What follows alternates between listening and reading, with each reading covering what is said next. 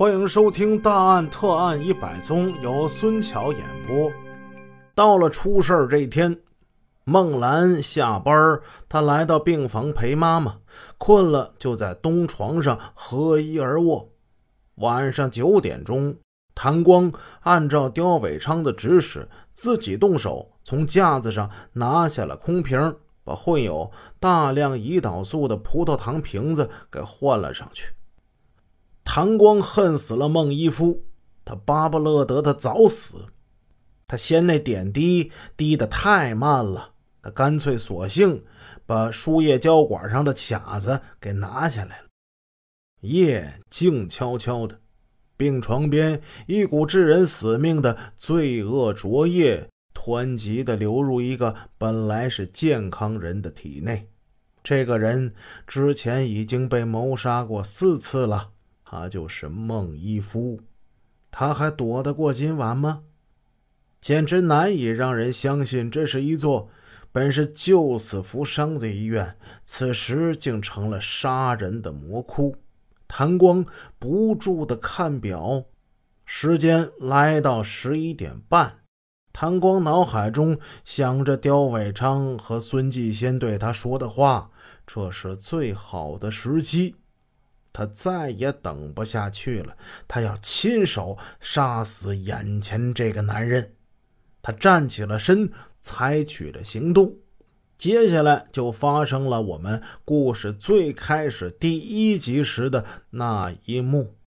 时间来到一月十二日晚上八点，沈阳市公安局刑警支队值班室的电话急促的响了起来。值班员拿起了电话。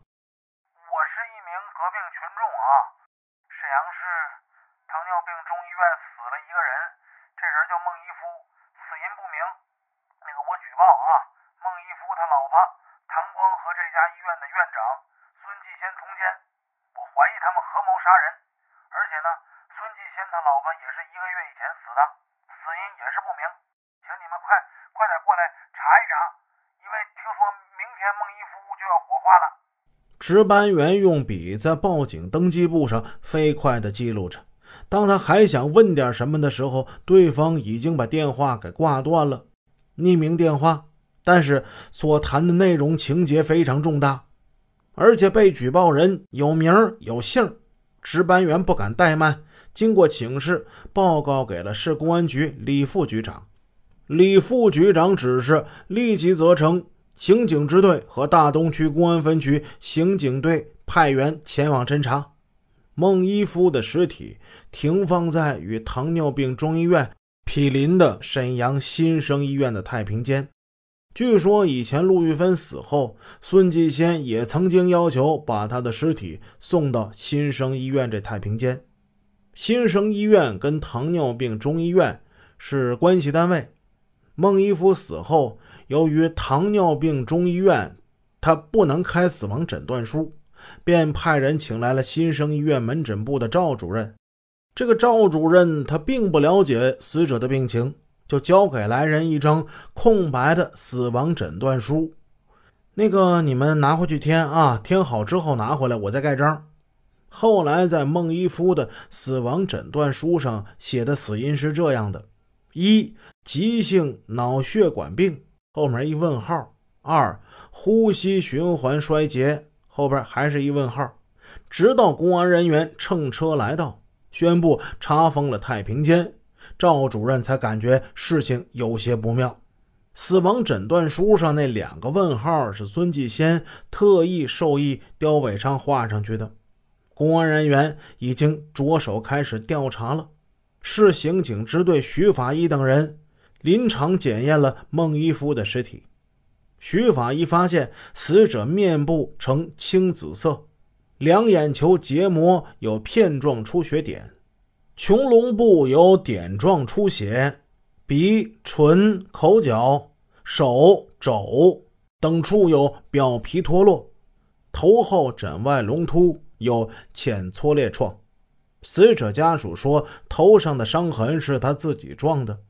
哦，头上的伤痕是自己撞的。那么口、鼻部的伤痕还有机械性窒息反应，又该如何解释呢？